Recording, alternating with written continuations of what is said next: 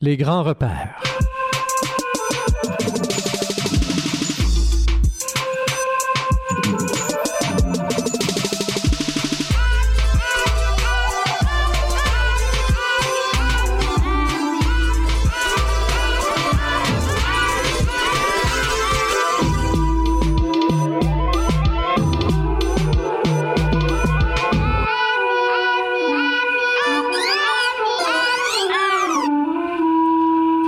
Bonsoir à tous, Rémi Perra derrière le micro pour une autre émission des Grands Repères et pour la troisième semaine consécutive. C'est la première fois qu'on y va d'une trilogie euh, sur un livre, mais je pense que ça valait la peine. Euh, Luc Ferry et Claude Capelier euh, nous ont offert il y a quelques années ce livre, La plus belle histoire de la philosophie, c'est aux éditions Robert Laffont. On a réussi à faire trois émissions avec l'introduction aux cinq grandes réponses philosophiques qui ont eu lieu au cours de l'histoire à cette fameuse question qui est une des questions à la racine même de toute personne qui, cherche, qui se pose des questions, qui philosophe finalement et qui recherche une certaine sagesse euh, dans sa façon de vivre. Alors, qu'est-ce qu'une vie bonne? Hein? Qu'est-ce qu'une vie bonne?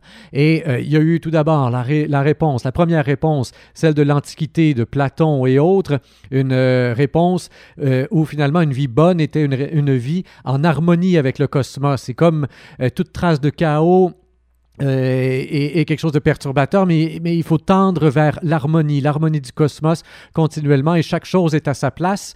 Et ça, ça amenait quelques dérives dans lesquelles l'individualité elle-même n'existait pas finalement, était plutôt dénigrée. Si tu étais né pour un petit pain, ben tu, tu, vis une vie bonne de petit pain, puis là, tu vas être en harmonie avec le cosmos, c'est correct, là, tu sais.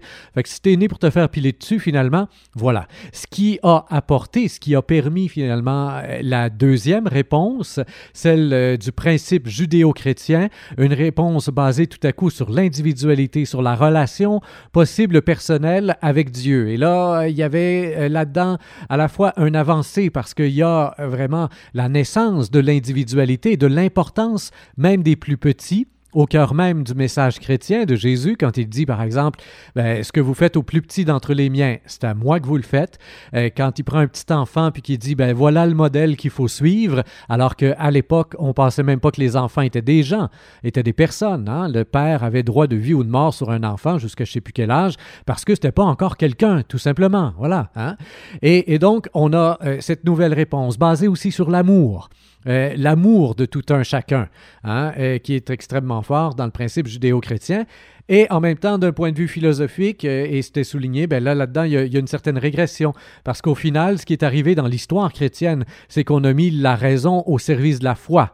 Donc le savoir au service du croire. Or, on croit, on croit, on croit, mais on ne sait pas. On ne sait pas.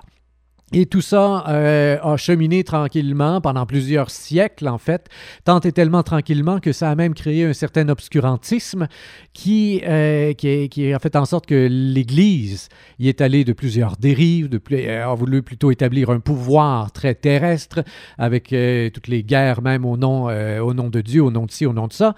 Et c'est ce qui a permis la, troisième réponse au 18e siècle, euh, avec euh, Descartes, avec les Lumières, euh, donc Descartes qui était là au 17e, et avec les Lumières, le principe humaniste des Lumières. La troisième réponse, c'est ce qu'on avait vu aussi. On avait aussi commencé à voir la quatrième réponse, en réponse aux Lumières, parce que les Lumières sont arrivées en disant, bon ben là, l'obscurantisme de l'Église, ça va faire, la technique va vraiment nous aider, le savoir va nous aider, la science va nous aider, la raison va nous aider. Mais là, il faut arrêter de croire à toutes sortes de supercheries, à toutes sortes de superstitions, parce que euh, la foi, en fait, euh, n'était devenue peut-être que superstitieuse ou à peu près hein, au quotidien. Et donc, euh, là, on va, on va mettre tout ça de côté et la science et la technique vont sauver l'homme. Et on se souvient d'un tremblement de terre important en Espagne qui avait tué des milliers de personnes. Et là, on s'était dit, non, non, ça va faire. Il faut que la nature arrête de nous jouer des tours comme ça. La technique et la science vont nous sauver. Et tout ça est allé tenter tellement loin que ça, ça, a permis, encore une fois, et cette fois-là beaucoup plus rapidement, une autre réponse, le principe de déconstruction. Et euh, c'est très exactement là-dedans qu'on était rendu, alors que Nietzsche, finalement, venait dire, oui, c'est bien beau, les Lumières, vous avez mis dehors les grands principes de l'Église, vous avez mis dehors la religiosité, mais vous en avez créé d'autres idoles, entre autres avec les droits de l'homme et patati et patata, et euh, vous avez donc, euh, au nom de ces droits-là, bafoué encore la vie elle-même. La vie elle-même. Et Nietzsche, lui, euh, il va justement pour aller par-delà le bien et le mal, et c'est très exactement là qu'on est rendu. Et on est en page 61 de l'introduction de ce livre La plus belle histoire de la philosophie. Par-delà le bien et le mal, Luc Ferry cite Nietzsche dans cette petite phrase Par-delà le bien et le mal. La valeur la plus profonde de la vie, euh, selon Nietzsche, est donc son intensité.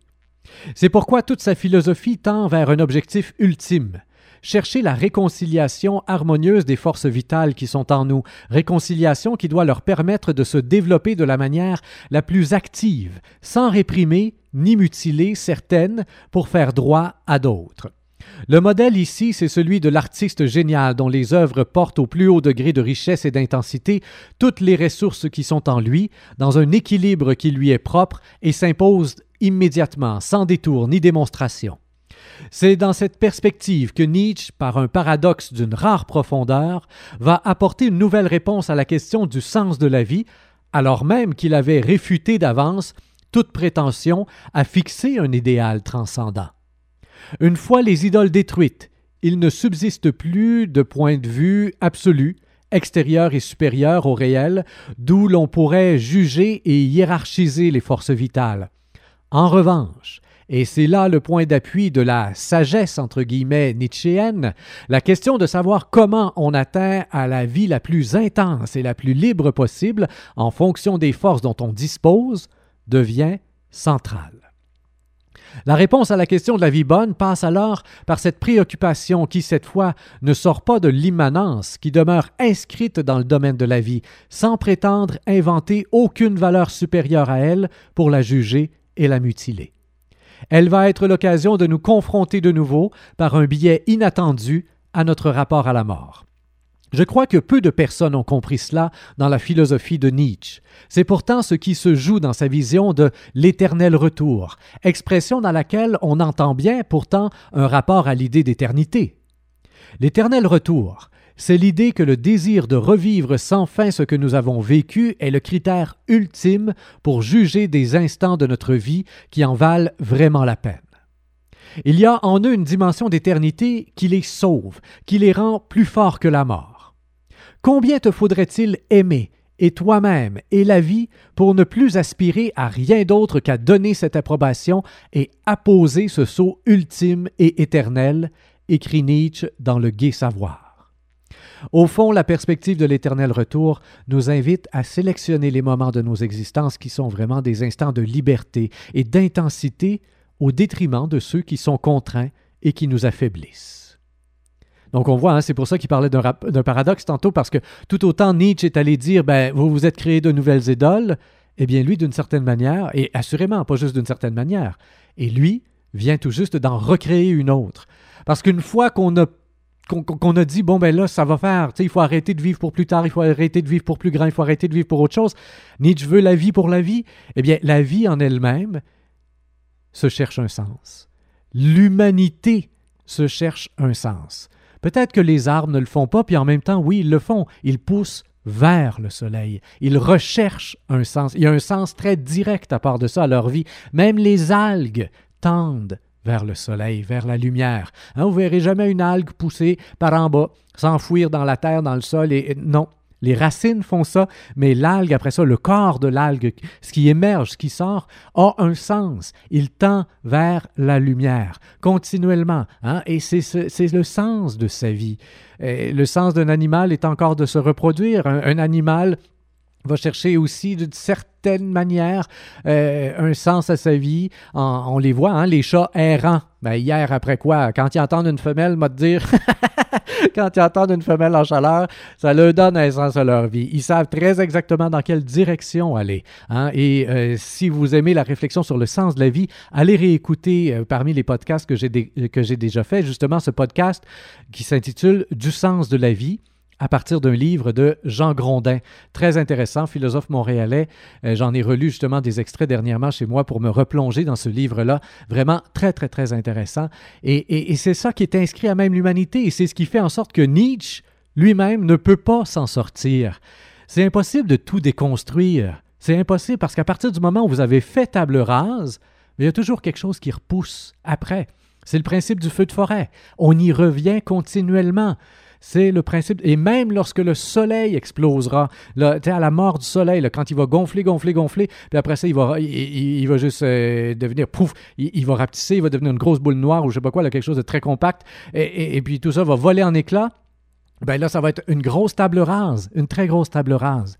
Mais même après ça, il y a quelque chose d'autre qui va naître. Parce qu'elle est là, la vie. C'est ça le sens de la vie. Chaque mort donne une naissance. Et si Nietzsche veut tout faire mourir, eh bien, nécessairement, il donnera naissance à quelque chose et c'est ce qu'il a fait.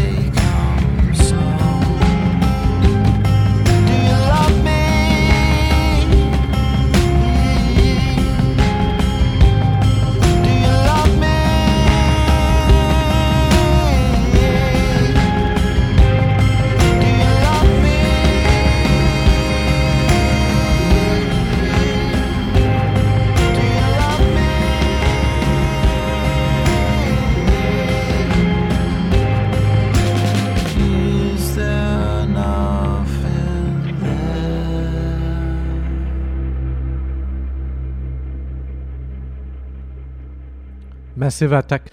On vient d'entendre Saturday Come Slow.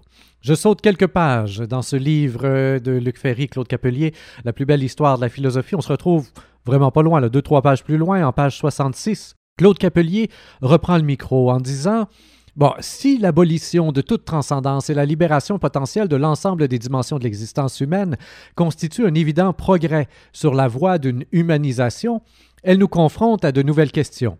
Nietzsche veut en effet penser jusqu'au bout les conséquences de ce que l'on appellera la crise des fondements, la crise de l'universalisme qui va profondément marquer au XXe siècle les mathématiques, les sciences expérimentales, aussi bien que la sphère des valeurs morales, en même temps qu'elle demeurera centrale pour la philosophie. Si, comme l'écrit Nietzsche, il n'y a pas de faits, il n'y a que des interprétations, nous ne pouvons plus croire qu'il y ait un fondement ultime et irréfutable à la vérité. Chacun est alors tenté d'affirmer son point de vue par des rapports de force ou d'influence. Ce n'est d'ailleurs pas pour le philosophe au marteau une objection, puisque c'est la vision même de l'humanité qu'il entendait défendre. Reste que l'on en arrive vite à d'insoutenables contradictions. Le souci exclusif de développer ses propres caractéristiques risque de mener à une nouvelle soumission aux déterminations naturelles ou aux contraintes sociales. Cultiver, par exemple, sa différence sexuelle, ses racines culturelles ou ethniques, peut aussi conduire à s'y enfermer. Comment tirer parti de cette ouverture à toutes les dimensions de l'existence humaine si chacun les cultive, pour ainsi dire, dans son coin sans que l'on dispose d'un cadre commun pour en partager les fruits? Luc Ferry de lui répondre On pourrait dire de la philosophie de Nietzsche ce que je disais de la pensée chrétienne. Elle représente tout à la fois une avancée et une régression. Si on se place dans la logique de l'humanisation des principes de sens, qui suppose à la fois une déconstruction de la transcendance et la prise en compte de nouvelles dimensions de l'existence humaine, la philosophie au marteau de Nietzsche constitue un progrès d'une réelle portée, dont la perspicacité rend impossible à mes yeux tout retour en arrière. Je n'ai cessé sur ce point de rendre hommage aux, grands déconstructeurs, même si je considère qu'on ne peut pas en rester à leur position en raison des impasses auxquelles elles nous conduisent. il me semble depuis toujours, et cela bien que je ne sois pas nietzschéen, que la déconstruction des illusions du cogito cartésien et plus largement des Lumières est magistralement menée par Nietzsche et même d'une manière plus générale par ceux euh, que Paul Ricoeur a appelés les philosophes du soupçon. Ils ont dévoilé à juste titre des pans entiers de la condition humaine que nous ne pouvons plus ignorer. Par exemple, il est évidemment faux à nos yeux, en tout cas aux miens, nous dit Luc Ferry, que nous soyons parfaitement transparents à nous-mêmes la découverte de l'inconscient sous diverses, formes par Schopenhauer, Marx et Nietzsche, puis l'exploration de sa dynamique et de ses effets par Freud, me paraissent porteuses d'éléments de vérité constitutifs de la compréhension que nous avons de nous-mêmes aujourd'hui. Il ne me viendrait pas à l'idée de me penser comme un cogito parfaitement transparent à lui-même, comme Descartes croit pouvoir le faire dans ses méditations. Le soupçon, qui apparaît chez Nietzsche et avant lui chez Schopenhauer, que la conscience n'est que la partie émergée de l'iceberg sous laquelle grouille en nous tout un monde dont nous devons entreprendre l'exploration, me semble tout simplement juste, pour ne pas dire évident. Il exclut définitivement toute possibilité de retour à la conception naïve d'un sujet qui n'aurait pas d'inconscient. La déconstruction de ce point de vue a parfaitement réussi. En revanche, avant d'aller dans le en revanche, je, me pose moi-même la question, euh, c'est Rémi Perra ici qui parle, et non plus le livre euh, que je tiens dans les mains, mais euh, je sais qu'on aime bien cette image de l'iceberg et qu'on le voit un peu partout. On le voit dans le monde des affaires, on le voit en philosophie, on le voit en spiritualité, on le voit, on le voit partout, tout le temps, tout le temps, tout le temps. Et, justement, dernièrement, j'ai voulu moi-même essayer de prendre une distance par rapport à cette image-là en me disant, mais, mais coudon, veux-tu bien me dire, ce qui ressort là, quand même d'un iceberg, là, un, c'est immense. C'est très, très gros. Tu vois, un petit iceberg, on n'en parle même pas, là, ça paraît même pas. Mais les icebergs, ce qui en ressort, déjà de connaître ce qui ressort d'un iceberg, c'est extraordinaire parce que c'est immense, c'est immensément gros. Et ce qu'on n'en voit pas, là, ben c'est toujours bien de la glace. c'est quand même pas si sorcier que ça. Hein? Et ce qui émerge est quand même garant de ce qui est enfoui. Et quand même, alors quand on dit oui, ce n'est que la pointe de l'iceberg, c'est beaucoup plus gros ce qu'il y a en dessous, l'inconnu. Ben oui, mais l'inconnu est quand même, c'est l'iceberg lui-même, là. C'est encore de la glace. C'est une montagne de glace dont on voit le bout qui émerge. Ce serait comme de prendre les Himalayas puis de se dire Oh, mais vous savez, la base de la montagne, euh, ça, ça, vaut pas grand-chose parce que le sommet est enneigé. C'est pas la même chose. Là, à la base, il n'y a pas de neige, puis là, tu as le sommet. Ben oui, ben, alors on ne connaît pas la montagne tant qu'on n'est pas rendu au sommet enneigé? Non, quand on est dans la base de la montagne, on est encore et déjà quand même en montagne, même si on voit même pas le sommet parce qu'il est par-dessus les nuages. Il euh, y, a quelque chose, hein, on se sert de, de cette image-là aujourd'hui tant et tellement que personnellement, je commence à avoir rempli euh, tout mon esprit de contradiction propre, mon propre désir de déconstruire, hein, des fois. Probablement qu'en ça, ben, j'ai quelque chose de Nietzsche ou je sais pas quoi. Mais donc j'ai envie de prendre mes distances, mes distances par rapport à ça. Oui, c'est important d'être très, très, très conscient des racines de l'iceberg, des racines de l'arbre, de tout ce qu'on ne voit pas, effectivement. Hein. mais il faut bien être conscient que ce qui émerge, ce que l'on voit, ne peut pas être complètement contradictoire avec ce que l'on ne voit pas. Hein? Il y a une racine à quelque part. Donc, il y, a, de quoi là? Il y, a, de quoi qui est à revoir encore là-dedans. Il faut le déconstruire pour pouvoir vraiment euh, mieux le réapprécier, j'ai l'impression. Je reviens. J'en reviens à la lecture. En revanche, dit-il, et là il parle de Nietzsche encore, en revanche, cela soulève deux problèmes de fond. D'une part, la déconstruction de la morale conduit Nietzsche à un éloge de la guerre, à une critique de la pitié, de ce qu'on appellerait aujourd'hui le souci humanitaire, qui prend parfois chez lui des formes presque délirantes. Par exemple, comme il apprend qu'il y a un tremblement de terre à Nice, une ville que pourtant il aime et où il séjourne, il sort dans la rue tout joyeux, mais aussitôt désespéré qu'il n'y ait pas davantage de morts. Ses lettres sur, ce sujet sont ahurissantes. On pourrait mettre ses réactions sur le compte de ses accès de délire liés à sa maladie, mais il y a plus, car sa, sa critique de la vérité débouche d'autre part sur un relativisme absolu dont la radicalité devient à mes yeux intenable. Quand il déclare qu'il n'y a pas de fait seulement des interprétations, comment le suivre face, par exemple, aux absurdités révisionnistes? Vous savez ce que c'est que le, révisionnisme. Hein? Ceux qui disent que la Deuxième Guerre mondiale n'a pas vraiment eu lieu, qu'il n'y a pas eu de, millions de morts euh, pendant la Deuxième Guerre mondiale. Les chambres à gaz, là, c'est une invention. Les photos, Photoshop. Photoshop au grand complet. Il n'y a rien de tout ça qui est vrai. On veut réviser l'histoire pour faire en sorte que ce qui est arrivé ne soit pas vraiment arrivé. Hein? Bon, mais qu'est-ce qu'on fait avec ça? On laisse ça aller? On laisse ça aller au, nom du fait que, voilà, la vie, euh, la vie, c'est la vie, et puis il faut laisser la vie aller elle-même. Et si la vie a envie d'enrayer une part de son histoire, allons-y comme ça. Hmm.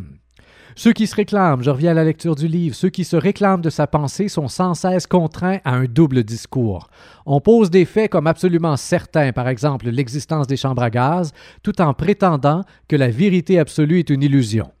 On porte des jugements moraux sur tout le monde et son voisin en, déclarant aussitôt que toute morale est nihiliste, etc., etc. Bref, on joue sur tous les tableaux, ce qui devient parfois exaspérant. Deux formules de Nietzsche résument parfaitement les idées qui l'amènent à professer un relativisme absolu. On ouvre les guillemets, c'est Nietzsche qui nous parle.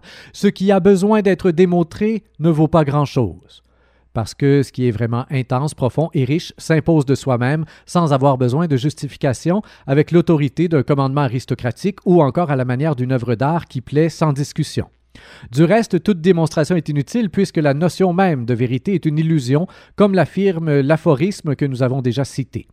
Il n'y a pas de fait, il n'y a que des interprétations. C'est lui, c'est Nietzsche qui disait ça. Hein.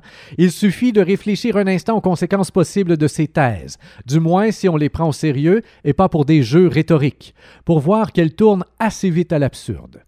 Que répondre avec de tels principes et pour poursuivre avec le même exemple à ceux qui contestent l'existence des chambres à gaz? Que c'est un point de vue possible, ni plus ni point légitime qu'un autre, puisqu'il n'y a pas de fait, mais seulement des interprétations? Comment lui opposer une vérité historique s'il n'y a pas plus de réalité factuelle?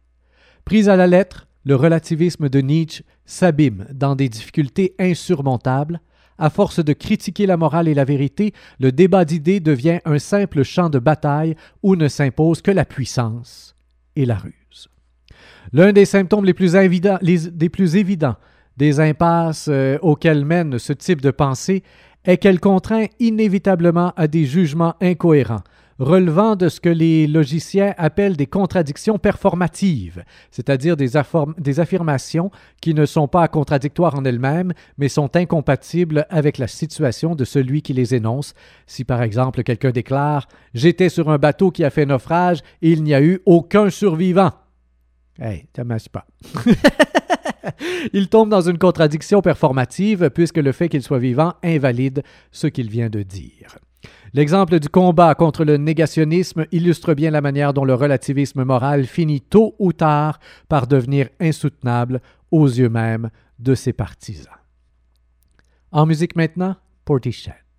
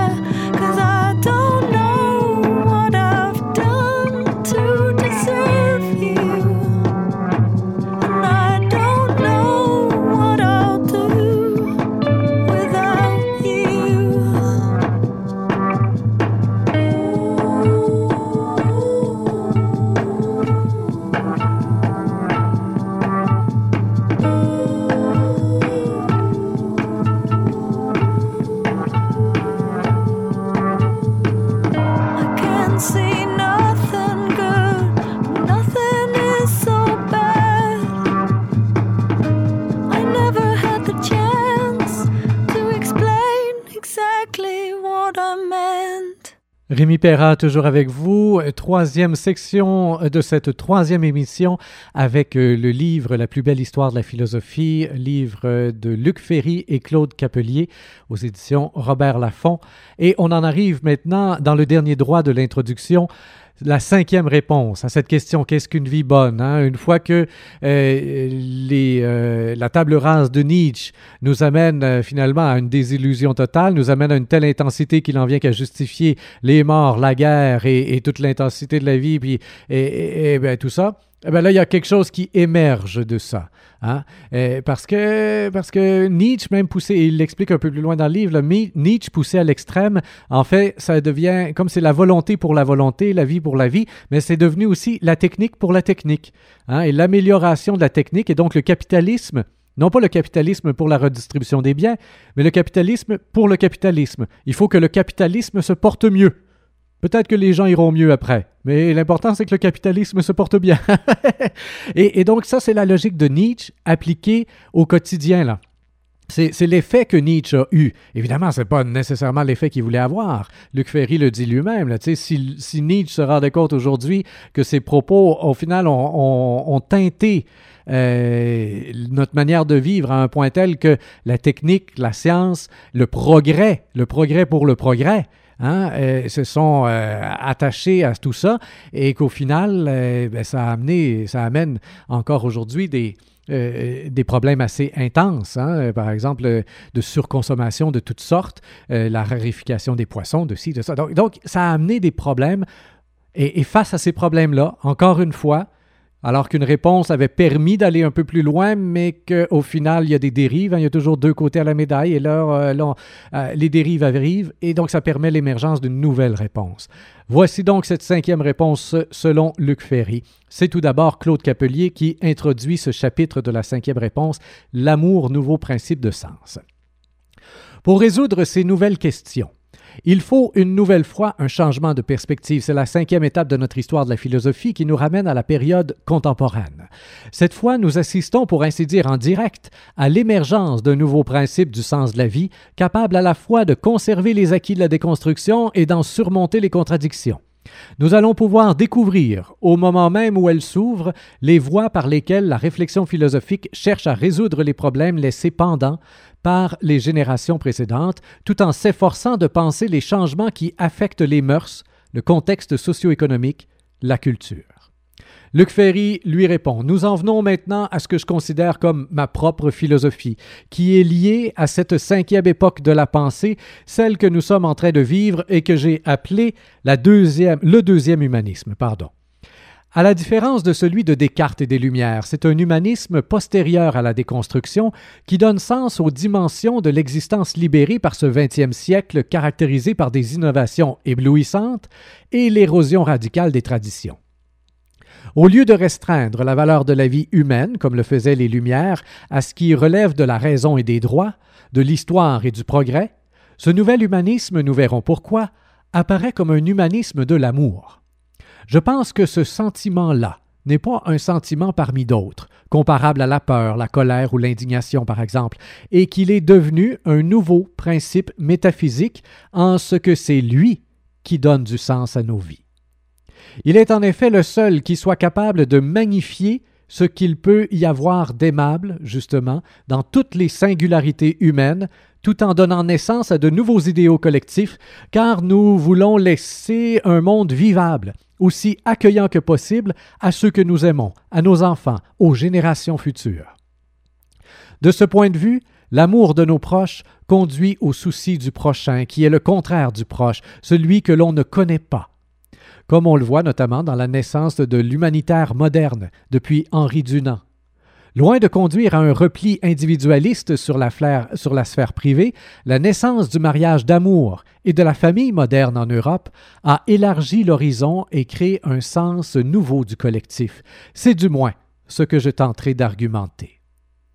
En tout cas, lui répond euh, Claude Capelier, euh, nul ne peut nier que tous les idéaux traditionnels, religieux, moraux, patriotiques, révolutionnaires perdent en prestige et en force d'entraînement, dans les grandes démocraties au moins, si bien que l'amour apparaît en quelque sorte comme la seule valeur euh, en hausse, pourrait-on dire. Hein?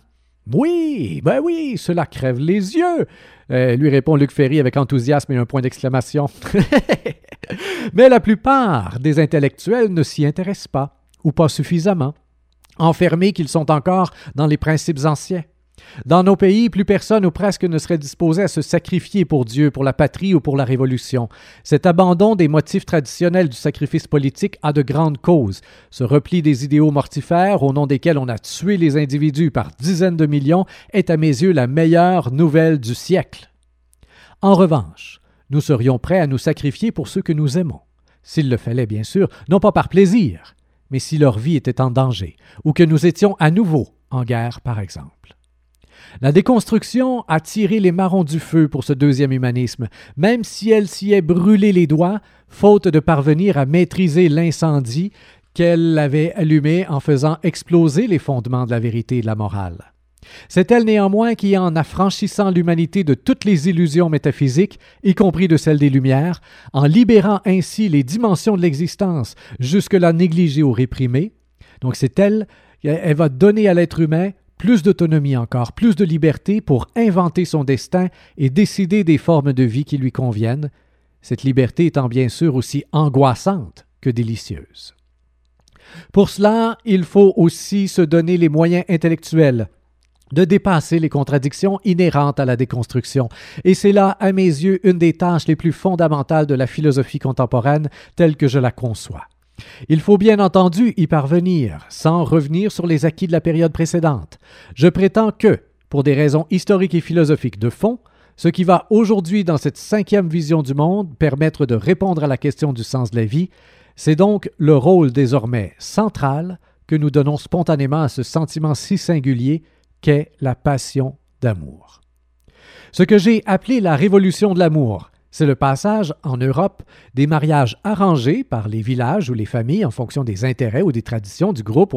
Euh, on est passé de ça donc au mariage choisi librement par les jeunes gens ou par les moins jeunes, selon leur seule inclinaison, inclination amoureuse et en vue de l'épanouissement de cet amour entre eux, mais aussi à l'égard de leurs enfants. C'est donc la naissance de la famille moderne par opposition à la famille traditionnelle qui, pour l'essentiel, n'était pas choisie, mais imposée. Ce bouleversement dans les mœurs est évidemment lié à la révolution industrielle, qui a incité un nombre toujours croissant de garçons et de filles à s'installer en ville pour y trouver du travail, se soustrayant ainsi peu à peu à l'emprise euh, des proches et de la communauté villageoise. Ce n'est pas un hasard si le triomphe de l'amour ne devient vraiment général qu'après que la déconstruction des valeurs traditionnelles s'est complètement imposée sur le plan philosophique et, surtout, après qu'elle s'est propagée comme par capillarité dans la vie quotidienne des individus au sein des sociétés de culture européenne. Ce n'est qu'après la Seconde Guerre mondiale que le mariage d'amour va vraiment devenir la règle. Le terme de mariage est pris ici dans un sens très large, non limité à ses définitions légales ou traditionnelles, mais englobant toutes les formes d'union que peut prendre aujourd'hui la vie des couples.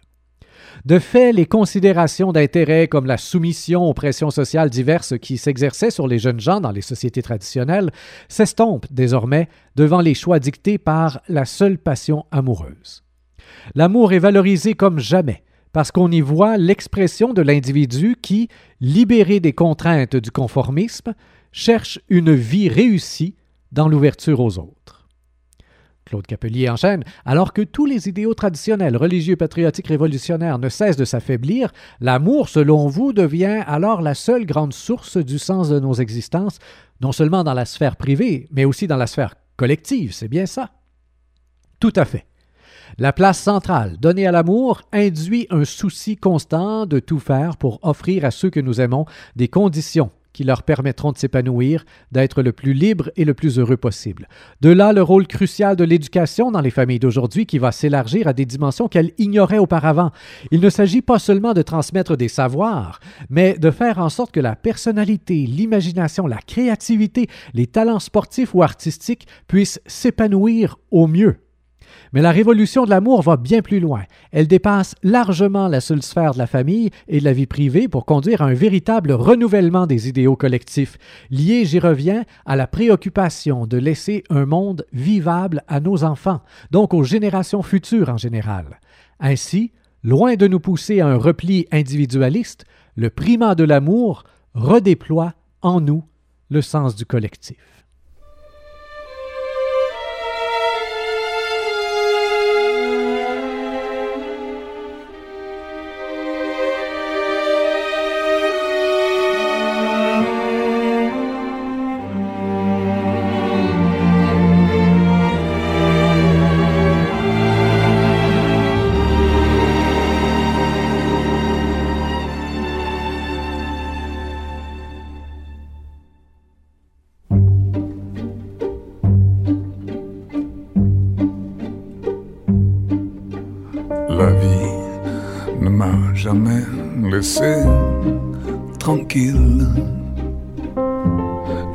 L'existence ne m'a guère laissé le choix.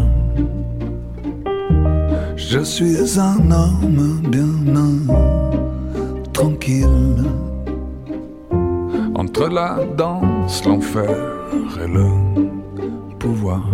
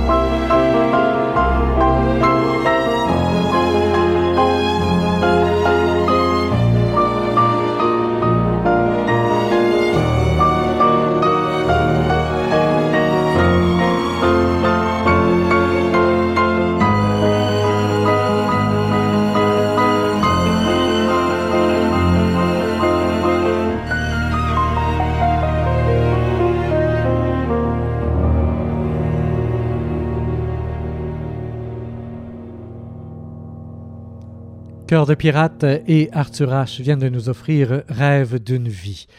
On est vraiment dans le tout dernier droit maintenant. Page 77 de cette introduction de la plus belle histoire de la philosophie. Claude Capelier enchaîne. Bref, la déconstruction engendre sous nos yeux son propre renversement, une reconstruction des valeurs personnelles et collectives fondées sur l'amour, seule source d'idéal entièrement immanente à nos existences et qui, pour cette raison, échappe au marteau des philosophes du soupçon. On peut dire les choses comme ça, lui répond Luc Ferry. Euh, la politique elle-même va en être complètement transformée. Sous l'effet de cette histoire de la vie privée, euh, attendez, sous l'effet de cette histoire de la vie privée, la question des générations futures va remplacer peu à peu les anciens foyers de sens qui animaient la politique traditionnelle, la nation pour la droite, la révolution pour la gauche.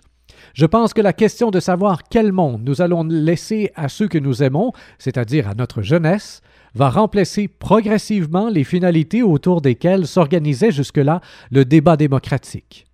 Du reste, c'est ce qui explique que le mouvement écologique soit le seul mouvement politique nouveau depuis l'apparition du libéralisme et du socialisme, car il est au fond le premier à avoir mis au cœur du débat politique la question des générations futures. C'est quand même intéressant, il revient avec ça plus tard euh, dans le livre. Euh, effectivement, depuis 200 ans, il n'était rien apparu de nouveau euh, comme grand courant politique. Et voici qu'aujourd'hui, on a des partis écologistes, hein, les fameux partis verts, qu'on regarde parfois encore de haut aujourd'hui, moi-même, là, euh, souvent. Bon, mais, mais c'est vrai qu'il y a là, il y a une force, il y a une puissance. Et en fait, les grands partis sont allés rechercher les idées euh, qui leur permettaient d'être élus, hein, euh, qui sont brassés par ces partis-là. En Europe, on, bon, les, les- partis écologistes ont réussi à se faire élire un peu plus... euh, un peu plus, tout simplement. Ici, euh, Québec, Canada, pas encore énormément. Ça commence de temps en temps. Bon, il y a la chef du Parti vert, elle fait deux fois qu'elle passe. Mais en dehors de ça, non. Le Parti libéral a récupéré ce qu'il pouvait récupérer. Et, euh, ben voilà. On a quand même, on est en train, en tout cas, de se redonner une belle réputation au niveau mondial. Voyons voir ce que ça donnera. Mais la question des générations futures, elle est, elle est présente aujourd'hui et elle est inévitable. D'un côté, l'approche historique de la révolution de l'amour permet de comprendre pourquoi l'amour acquiert désormais un statut sans précédent, dans la mesure où il devient la source ultime de sens dans tout ce qui, dans tout ce qui touche, directement ou indirectement, aux relations humaines. D'un autre côté, la perspective philosophique permet de mettre en évidence les caractéristiques de notre rapport à l'amour qui rendent ce sentiment, pourtant en partie inexprimable et potentiellement instable, propre à fonder l'idée que nous faisons, que nous nous faisons de la vie bonne. Car il faut savoir de quoi l'on parle quand on évoque l'amour. S'agit-il d'éros, cet amour possessif et jaloux qui prend et qui consomme, de philia, l'amour d'amitié qui se réjouit de la simple existence de l'autre, d'agapé, l'amour qui donne gratuitement sans rien attendre en retour et qui peut aller jusqu'à englober l'ennemi, ou bien des trois à la fois?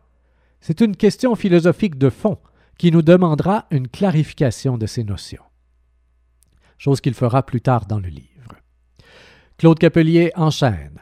L'amour nous ouvre en tout cas à une expérience de ce que vous appelez, avec Husserl, la transcendance de l'immanence de la vie. Il donne une dimension sacrée au vécu lui-même, sans tomber pour autant dans les illusions métaphysiques traditionnelles dénoncées par les philosophes de la déconstruction.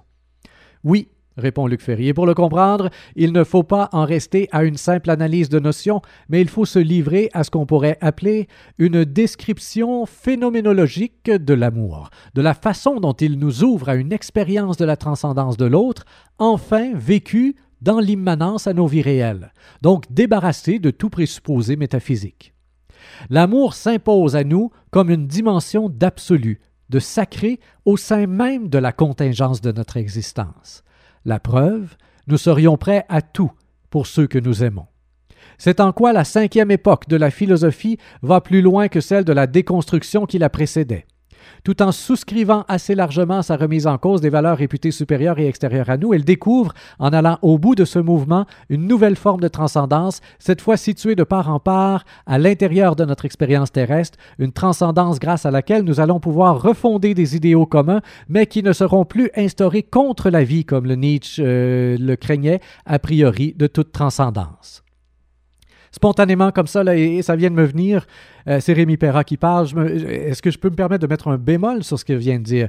Parce que euh, c'est quand même, euh, c'est quelque chose. Là, attendez que je retrouve la preuve. Nous serions prêts à tout pour ceux que nous aimons. Effectivement. Et donc, est-ce qu'on peut aller, jusqu'à tuer pour quelqu'un qu'on aime? Un peu comme tantôt, il se servait finalement d'exemples assez extrêmes là, pour dire qu'on ne pouvait pas pousser Nietzsche jusqu'au bout.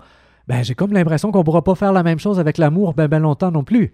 Hein? On ne peut pas pousser l'amour jusqu'au bout. On, ne- on ne peut pas tout faire parce qu'on aime quelqu'un. Si quelqu'un vient tuer mon fils, ma fille, oui, effectivement, ça va me brouiller les tripes. Ça va me brouiller les tripes. Mais, mais et, là, qu'est-ce qui va ressortir? L'amour va susciter la rage. L'amour déçu, l'amour blessé va susciter la rage. Et au nom de l'amour de mes enfants, je vais vouloir détruire la personne en question. Et ça, ben, on sait ce que ça donne. Hein? Éventuellement, ça donne une guerre de tribus, ça donne une guerre de clans, ça donne une guerre de pays, et- et ça dégénère continuellement parce que la violence engendre la violence. Alors là, il faut comme réussir à tomber dans l'amour agapé, j'imagine, là, qu'il nous, qu'il nous décrit tantôt euh, comme une des, un des trois strates de, de l'amour, effectivement, cet amour même des ennemis. Mais avant d'atteindre l'amour agapé, avant de même tendre vers ça, ma foi du bon Dieu, il y a une vie, une vie de, de, de, de- je sais même pas de quoi, c'est du mysticisme pur. Hein? Et, donc, je trouve ça, je trouve ça bizarre d'essayer euh, de mettre euh, cet aspect mystique, hautement mystique de l'amour, d'en arriver à être capable d'aimer ses ennemis, là. Je, voudrais bien, je voudrais, j'y aspire, voilà, mais my God, il n'y a jamais personne qui a tué mes enfants, moi là, là. Jamais, j'espère ne jamais connaître un truc comme ça, parce que, ma foi du bon Dieu, c'est l'horreur totale. C'est l'horreur totale. Aimer jusque-là. Et, bon, et c'est pour ça que je le dis et je le redis continuellement. Moi, Jésus, énormément d'admiration parce qu'une fois sur la croix, il dit encore Père, pardonne-leur. Il est en train de se faire tuer. Il l'avait dit Aimez vos amis, aimez, aimez vos amis, c'est facile. Aimez vos ennemis, c'est ce qu'il faut viser. Il a dit, il l'a fait. Extraordinaire. C'est un modèle de cohérence hallucinant. Mais en serais-je capable? Est-ce que ma vie mystique est assez enracinée dans toutes les profondeurs de l'amour pour en arriver là moi-même? Vraiment pas garanti.